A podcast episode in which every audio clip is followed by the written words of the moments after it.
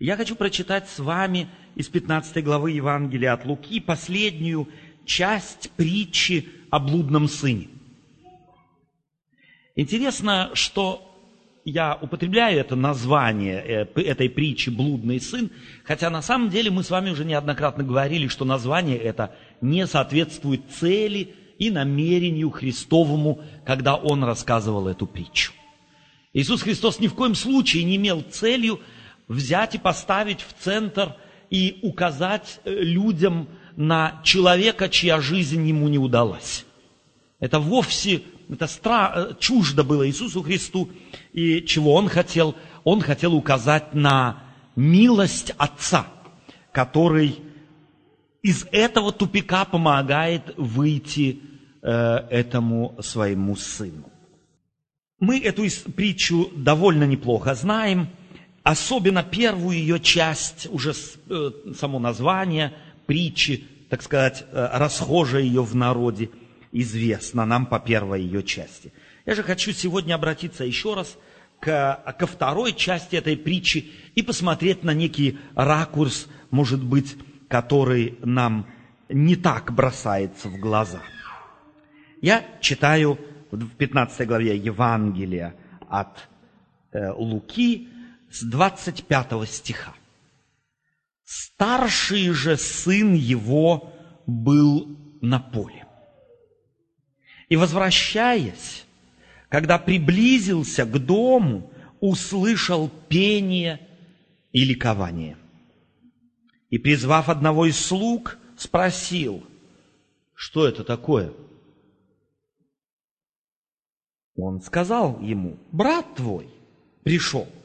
И отец твой заколол откормленного теленка, потому что принял его здоровым. Он осердился и не хотел войти. Отец же его вышед звал его, но он сказал в ответ отцу, вот, я столько лет служу тебе, и никогда не приступил приказания твоего, но ты никогда не дал мне козленка, чтобы мне повеселиться с друзьями моими. А когда этот сын твой, расточивший имение свое с блудницами, пришел, ты заколол для него откормленного теленка. Он же сказал ему, сын мой, ты всегда со мною, и все мое твое, и о том надобно было радоваться – и веселиться, что брат твой сей был мертв и ожил, пропадал и нашелся. Вторая часть притчи. В христианских кругах реже читается и реже на ней мы останавливаемся. Знаете почему? Потому что она о нас – Потому что эта притча, это часть притчи о тех, кто дома. Это часть притчи о тех, кто говорят, я пошу на моего отца. Это часть притчи о тех, кто пришли с поля. Понятно, что эту притчу Иисус Христос сконструировал. Эта притча Иисусом Христом сконструирована для совершенно определенной цели. И рассказывает Иисус Христос ее в ответ на реакцию верующих людей. Мы читаем об этом в первом стихе 15 главы. «Приближались к нему все мытари и грешники слушать его. Фарисеи же и книжники роптали, говоря, он принимает грешников и ест с ними». Ответом на кого была эта притча или на что? На вот это возражение праведных, на возражение духовной элиты, которая обвиняла Иисуса Христа в том, что Он с недостойными общается, с недостойными встречается, ест и пьет с ними. На это Иисус Христос рассказывает эту притчу.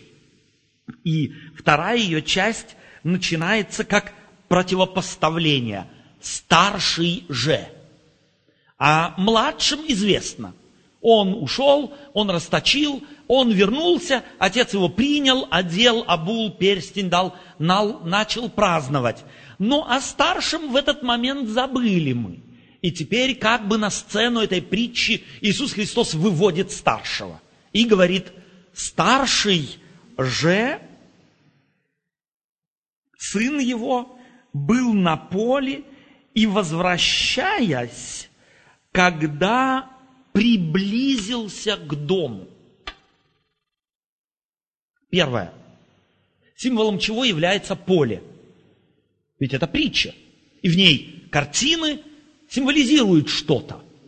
Что является поле? Символом чего? Символом жизни? Сбор урожая? Общество? Тяжелый труд. Пахота. Поле – это символ работы. В тогдашнее время, когда общество было по всей своей, так сказать, структуре аграрным обществом, то есть люди жили за счет того, что сеяли и жали, либо разводили животных. Индустрии в нашем смысле слова не было. Поле было символом похоты, тяжелого труда. Но в данном случае речь не идет о физическом труде.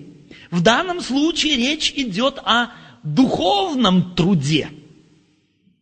Ведь он говорит с элитой общества.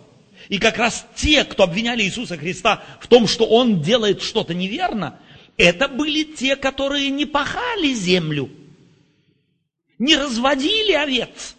Это были те, кто жили за счет приношений в церкви. Это были богословы.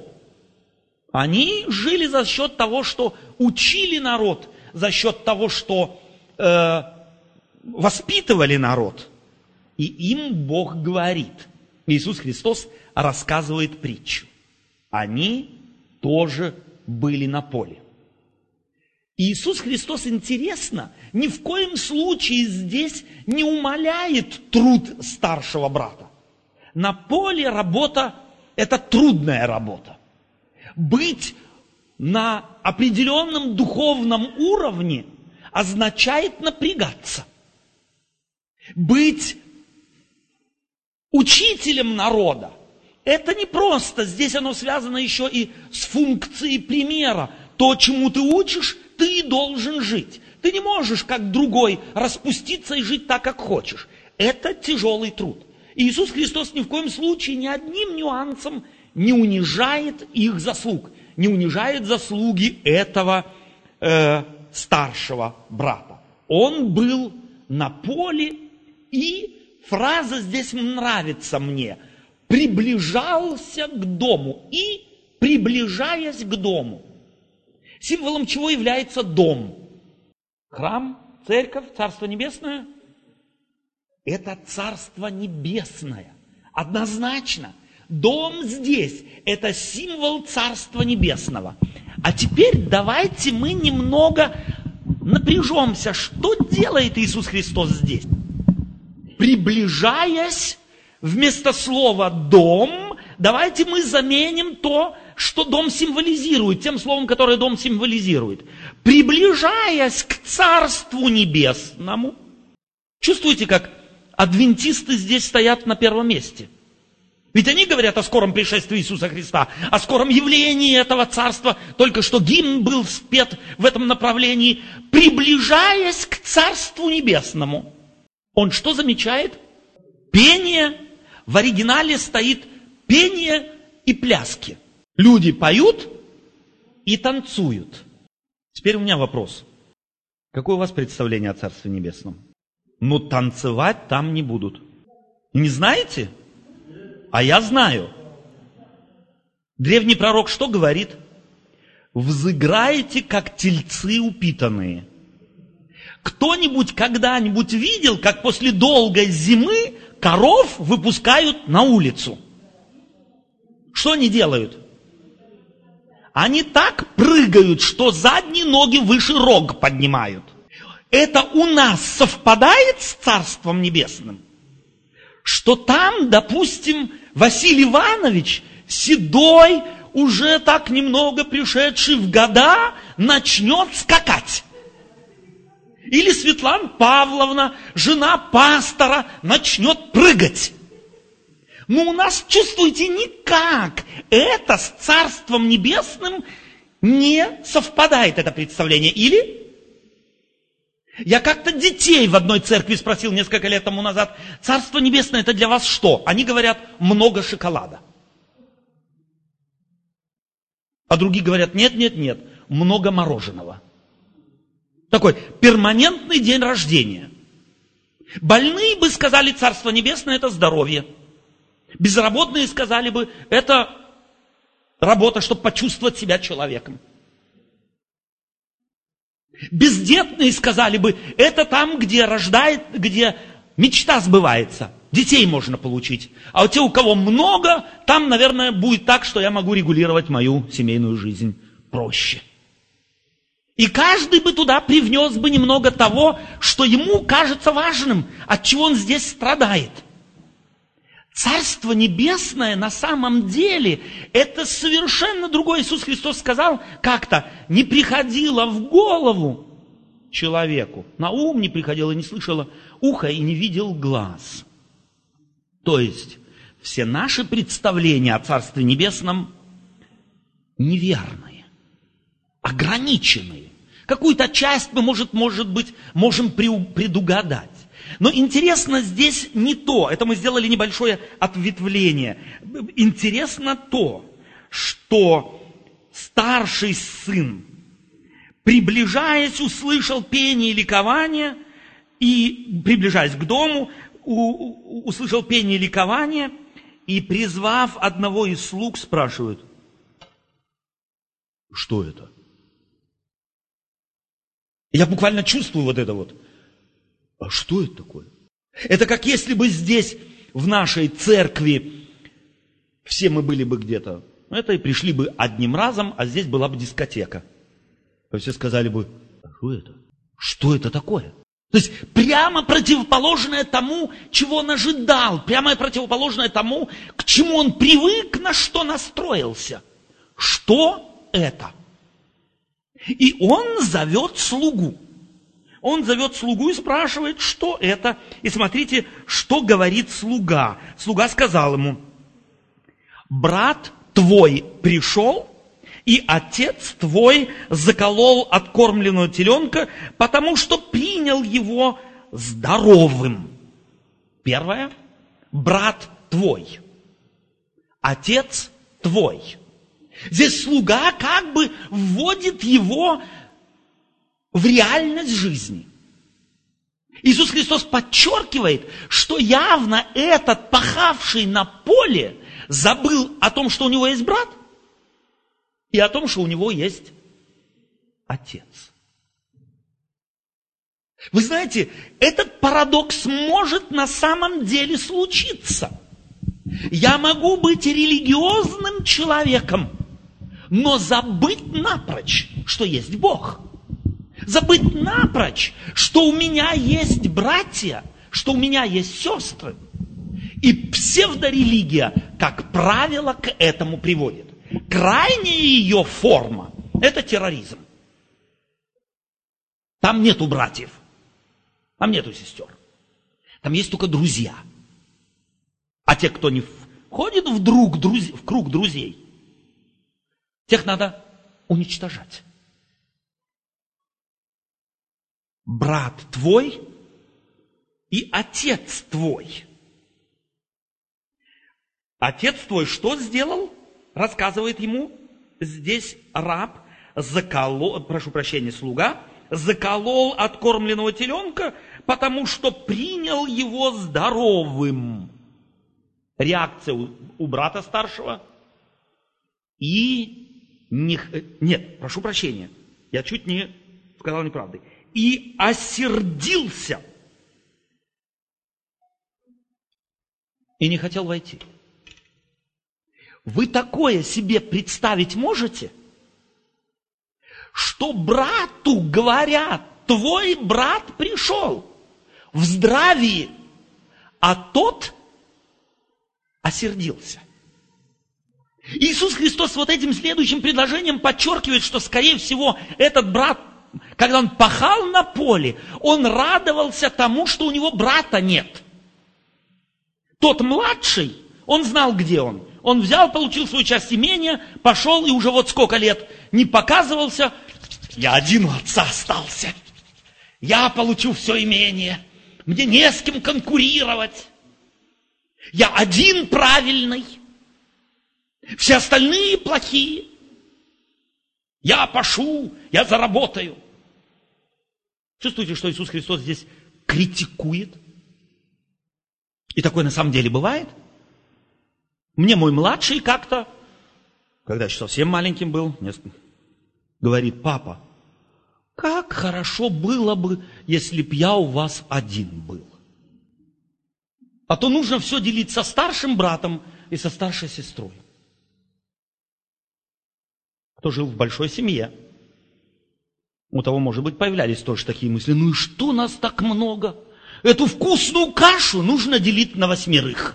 Вот был бы я один, я нажрался бы от души. А тут нужно и тому брату, и этой сестре, всем поровну. Этот брат жил так, будто у него нет брата. А там, где нет брата, там нет и отца он целиком и полностью погрузился в свой религиозный эгоизм. Он погрузился в свой религиозный эгоцентризм.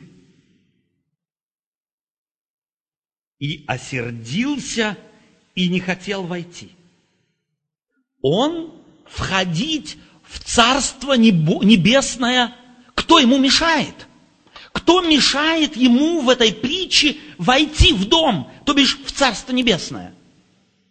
Ангелы стоят и говорят так, паспорт надо проверить, посмотреть, правильно постриг, хорошо пострижен, хорошо одет, умыт, э, духами хорошо от тебя несет, тогда входи. Все правила выполнил, все заповеди, вначале проверим. Как во всех анекдотах о рае и об аде. Знаете вы эти анекдоты, да?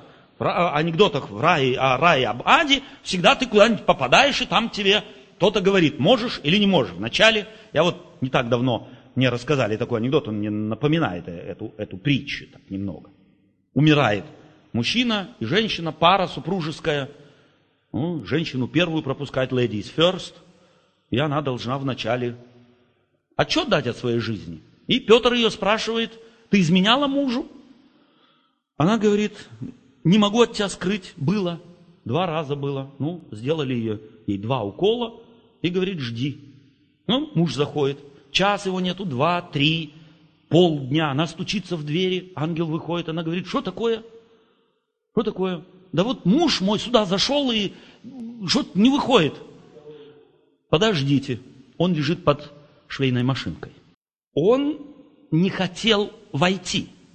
В Царстве Небесном – нет пред, преддверия. В Царство Небесное, если кто-то не войдет, то не войдет туда вследствие собственного нежелания. И не хотел войти.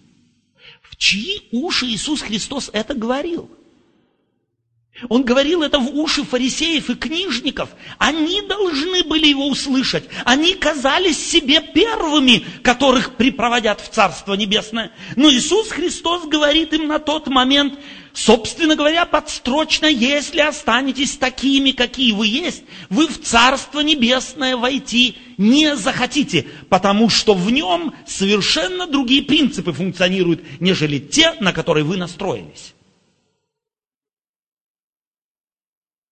На какие принципы Царства Небесного настраиваюсь я? Какие принципы руководят мною? Чем живу я? Чем является основой моей жизни? Или что является основой моей жизни? И давайте мы тут же прочитаем следующее. Он не хотел войти. И что говорится дальше?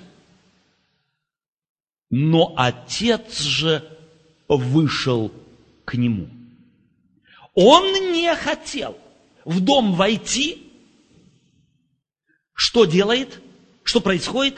Отец идет ему навстречу. Иисус Христос оставил небо. Иисус Христос пришел в этот мир. Род человеческий после Адама и Евы сам в Царство Небесное идти не хотел. При всей, всей той катастрофе, в которой люди жили, у людей не было желания возврата. Бог покинул свой дом, Он покинул наш с вами дом и пришел в этот мир и ведет с нами беседу точно так же, как ведет беседу здесь с этим старшим своим сыном. Отец же его вышед, звал его, стоит в Евангелии. Но он сказал в ответ отцу, вот я столько лет служу тебе и никогда не приступал никакого приказания твоего, но ты никогда не дал мне и козленка, чтобы мне повеселиться с друзьями моими. Я столько лет служу тебе. Вы чувствуете, что разница между мыслями младшего, ушедшего от отца, ничем не отличается от мыслей старшего. Младший, когда у свиного корыта покаялся, что он сказал? Он себе молитву приготовил, помните? Встану, пойду к отцу моему и скажу, Отец, отче, я согрешил пред небом и пред тобою, я недостоин называться сыном твоим, прими меня в число наемников твоих. То есть наемников. Он хотел быть наемником. Хотел быть. А этот им являлся. Я служу тебе столько лет. Кто так говорит? Сын? Отцу может такое сказать, которые, у которых одно предприятие, у которых одна фирма, и сын может сказать отцу, я на тебя пошу? Никогда. Так может сформулировать свои слова только тот, кто нанялся на работу. Я пошу, а ты мне пенсию не дал, ты мне зарплату не добавил, ты мне не. Так говорит не тот, кто себя чувствует частью предприятия, кто себя чувствует частью дела отцова, так разговаривают с работодателем. Это явно взаимоотношения «я тебе», а ты мне. Что делает Иисус Христос? Он под огромное увеличительное стекло берет и ставит этих, которые к нему претензии предъявляли, которые считали себя лучше, лучше всех тех. Ты, а ты мне и козленка не дал, чтобы мне повеселиться с друзьями моими. У этого человека мир поделен на друзей и не друзей. Ты не дал мне повеселиться с друзьями моими. С отцом веселиться, с его братом веселиться. У него на это не выросло никаких чувств. Это чуждо ему. Это нежеланно для него. Брата у него нет. Он с этой мыслью свыкся. И когда он появился, этот брат, у него только появилось одно в душе – чувство конкуренции и желание зацементировать вот этот статус единственного, которому все принадлежит. И, конечно же, по его представлениям, не по представлениям отца. А теперь давайте посмотрим, что говорит отец. Не дал мне козленка, чтобы повеселиться с друзьями моими.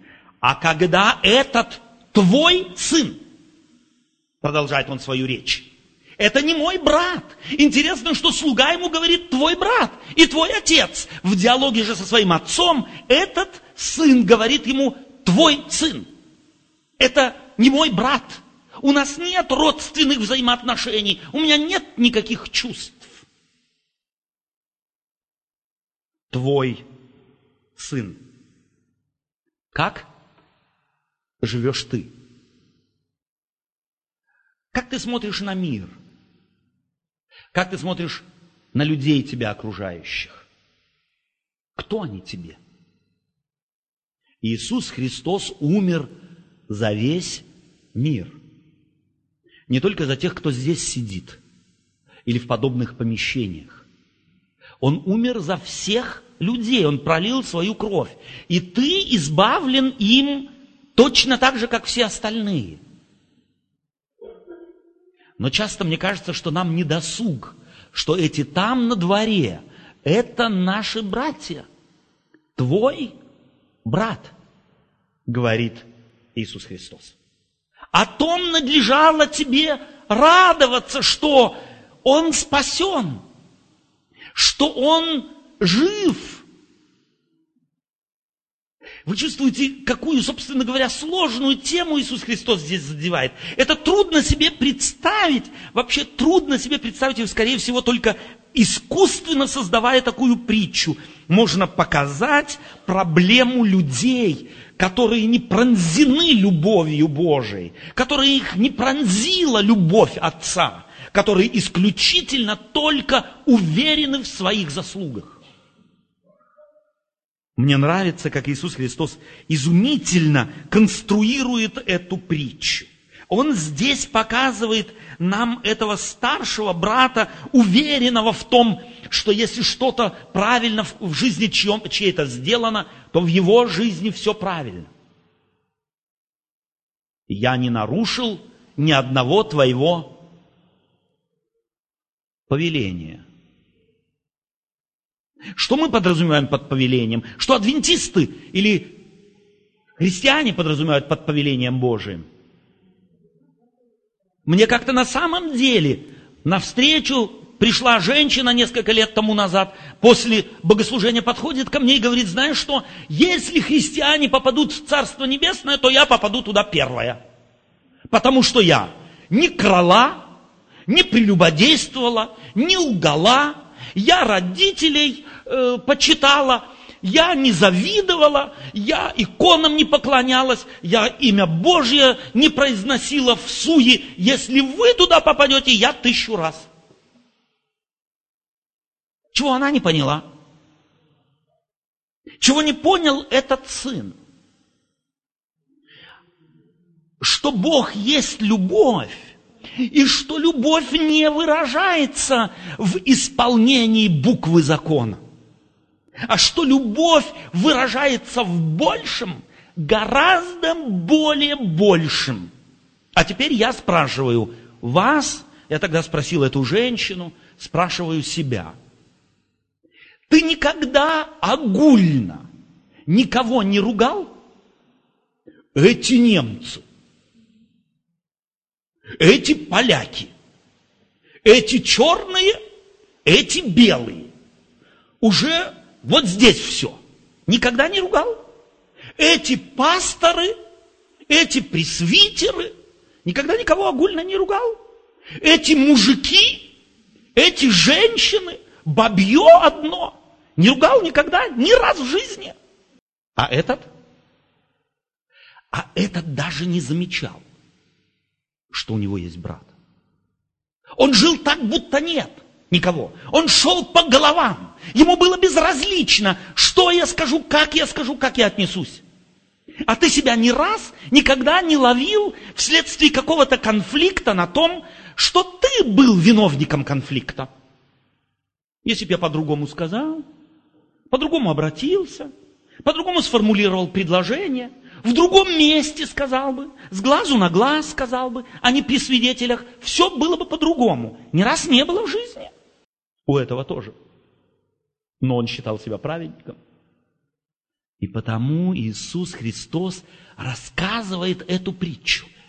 И несмотря на все то, что отец, в чем отец мог бы его уличить, отец его не уличает. И в то время, когда он говорит, твой сын, ты мне не дал, ты мне не повысил зарплату, ты мне не отметил, не приметил, не сказал, что говорит отец? Как он к нему обращается? Сын мой к одному бежит и обнимает, а другого хочет обнять, но тот не дается. И вместе с тем этот отец называет его сын мой. Он явно хочет любовь свою ему показать.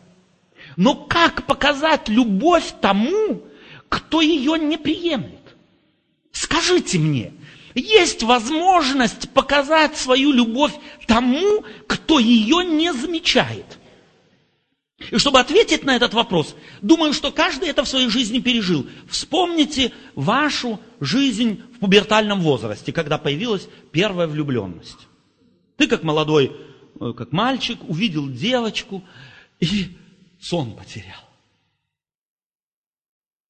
Или как девочка, будучи, увидела мальчика в параллельном классе, и сигналы посылаешь, и, и стоишь рядом, и, и заговорить хочешь, и, и анекдот рассказываешь, и, и веселишь, а она будто тебя нет. Как можно показать любовь тому, кто ее не замечает? Только одним методом и способом. Терпение. Ждать. И этот отец ждал одного и явно ждет другого. Пока у него мозги встанут на место, пока он услышит вот это вот отцовское «сын мой». Он же сказал ему, «Сын мой, ты всегда со мною, и все мое твое. А теперь давайте мы еще раз пойдем, вернемся к себе. И заглянем глубоко в нашу душу. Не вслух, про себя. Не бывает ли такого, Пусть небольшое несчастье получится у нас в жизни случится, как мы тут же спрашиваем, за что? Достаточно мелочи. Как мы спрашиваем, за что? Мысль это мгновенно здесь. Я не знаю, как у вас, но мне приходится довольно часто с ней бороться. За что, Господи? Где я? И потом, о, стоп, чему ты людей учишь? Так, теперь назад, назад, назад, назад, назад. Сними эту всю ерунду из твоих мозгов и начни жить так, как Библия тебя учит. Все мое, твое, говорит Бог. И мы очень часто, позвольте мне это в конце года 2009 сказать вам, мы гораздо больше могли бы иметь, если бы пользовались тем, что Бог нам дает все мое твое. Наше здоровье было бы гораздо больше и лучше. Мы могли бы себя чувствовать намного более лучше, если бы только руководствовались правилами здорового жизни, образа жизни. Кто из нас ими постоянно руководствуется? Нам либо ну, одна крайность нужна, либо другая. Либо только Не буду говорить. Хотя, нет, скажу. Либо только вегетарианство с веганством, либо только мясо, дай, дай, дай, дай, дай. Сбалансированности человеческие мозги, ну не втемяшишь ее. Прислушиваться организма и давать ему то, что ему надо. Не то, что здесь вот хочется.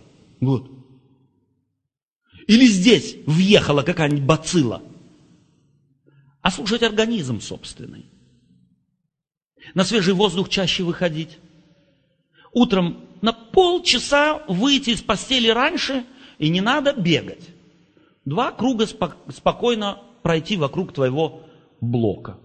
Прийти домой, душ принять контрастный, спокойно, тереться, а потом взять Библию на пять минут – и без спешки выйти в мир. Кто у нас так живет? Даже безработные так живут. А студенты? До трех ночи. Надо учить, потому что завтра экзамен. Экзамен сдал? Три месяца подряд. Ну, опять ночь. Голова вот такая, не по... и неудивительно, что одни толстеют, другие худеют, только потому, что организм не может справиться со всеми вот этими нагрузками, которые мы на него наваливаем. Мы бы гораздо по-другому жили бы, если бы мы брали то, что Бог нам дает. Но мы же не берем. Мы справа, слева. У нас свои планы, у нас, свои, у нас вот такой вот коридор. У одного экзамен, у другого деньги, у третьего внуки, у четвертого муж, у пятого жена. И вот так вот, вот так мы живем. Узкоколейно. В то время, когда Господь хочет нас вывести на на равнину жизни, дать мир в сердце, успокоить нас, чтобы мы не разбирались, не грызли себя.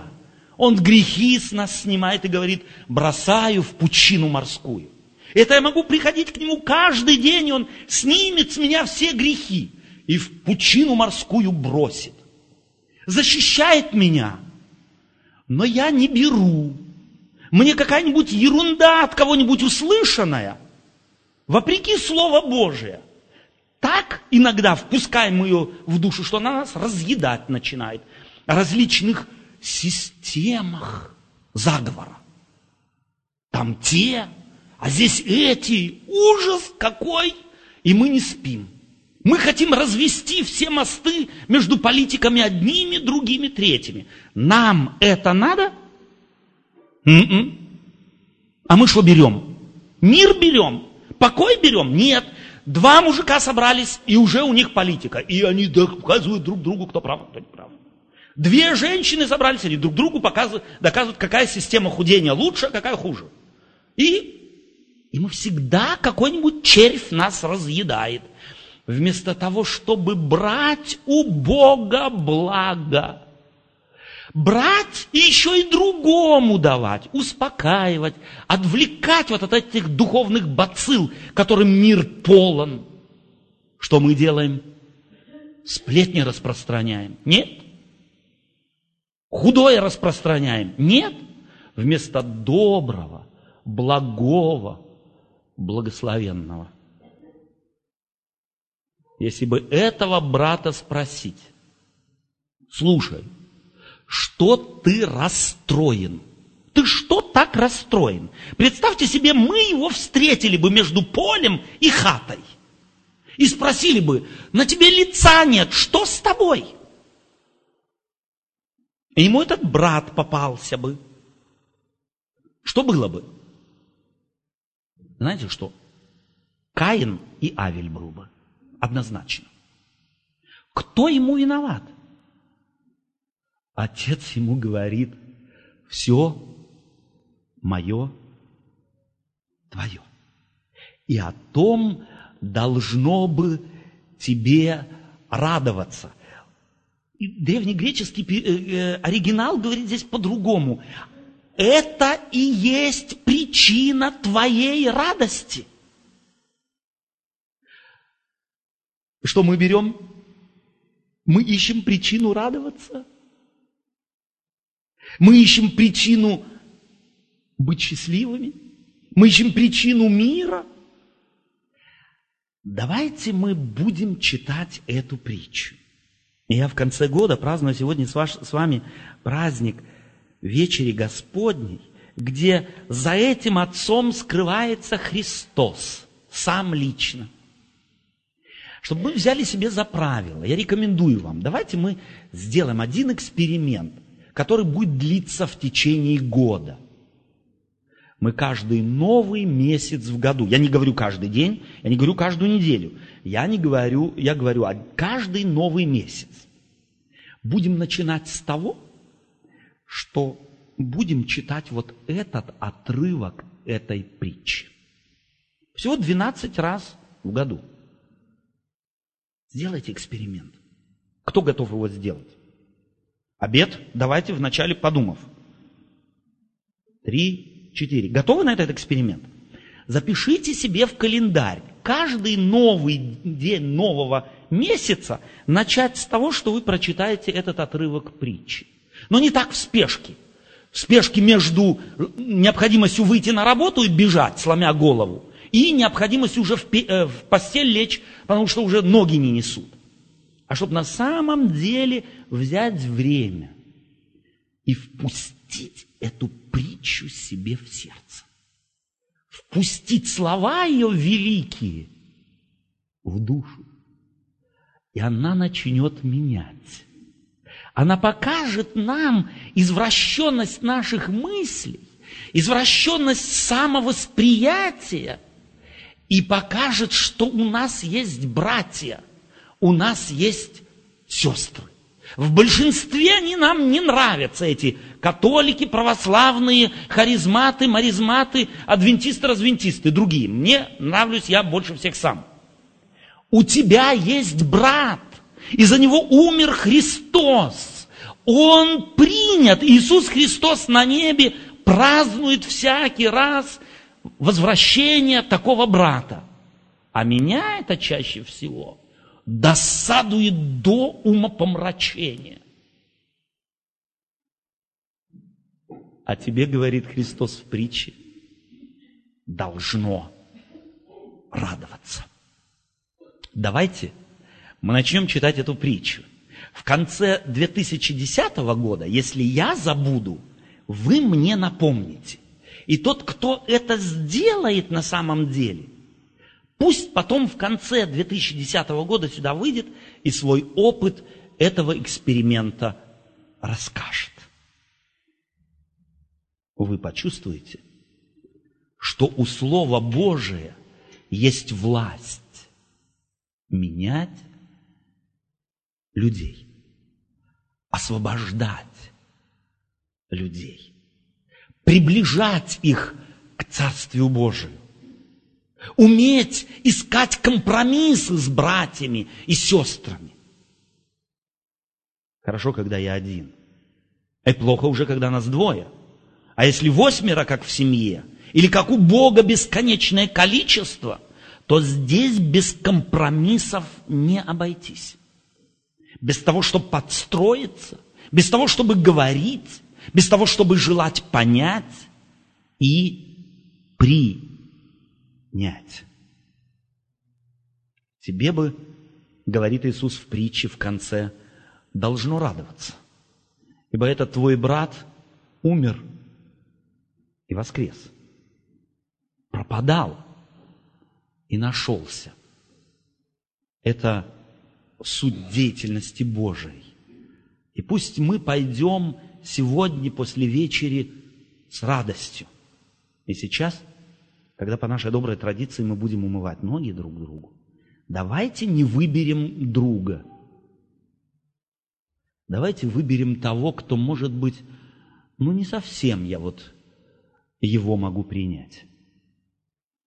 Давайте выберем того, с кем я еще никогда Посмотрю ему в глаза, возьму его за руку, помолюсь с ним.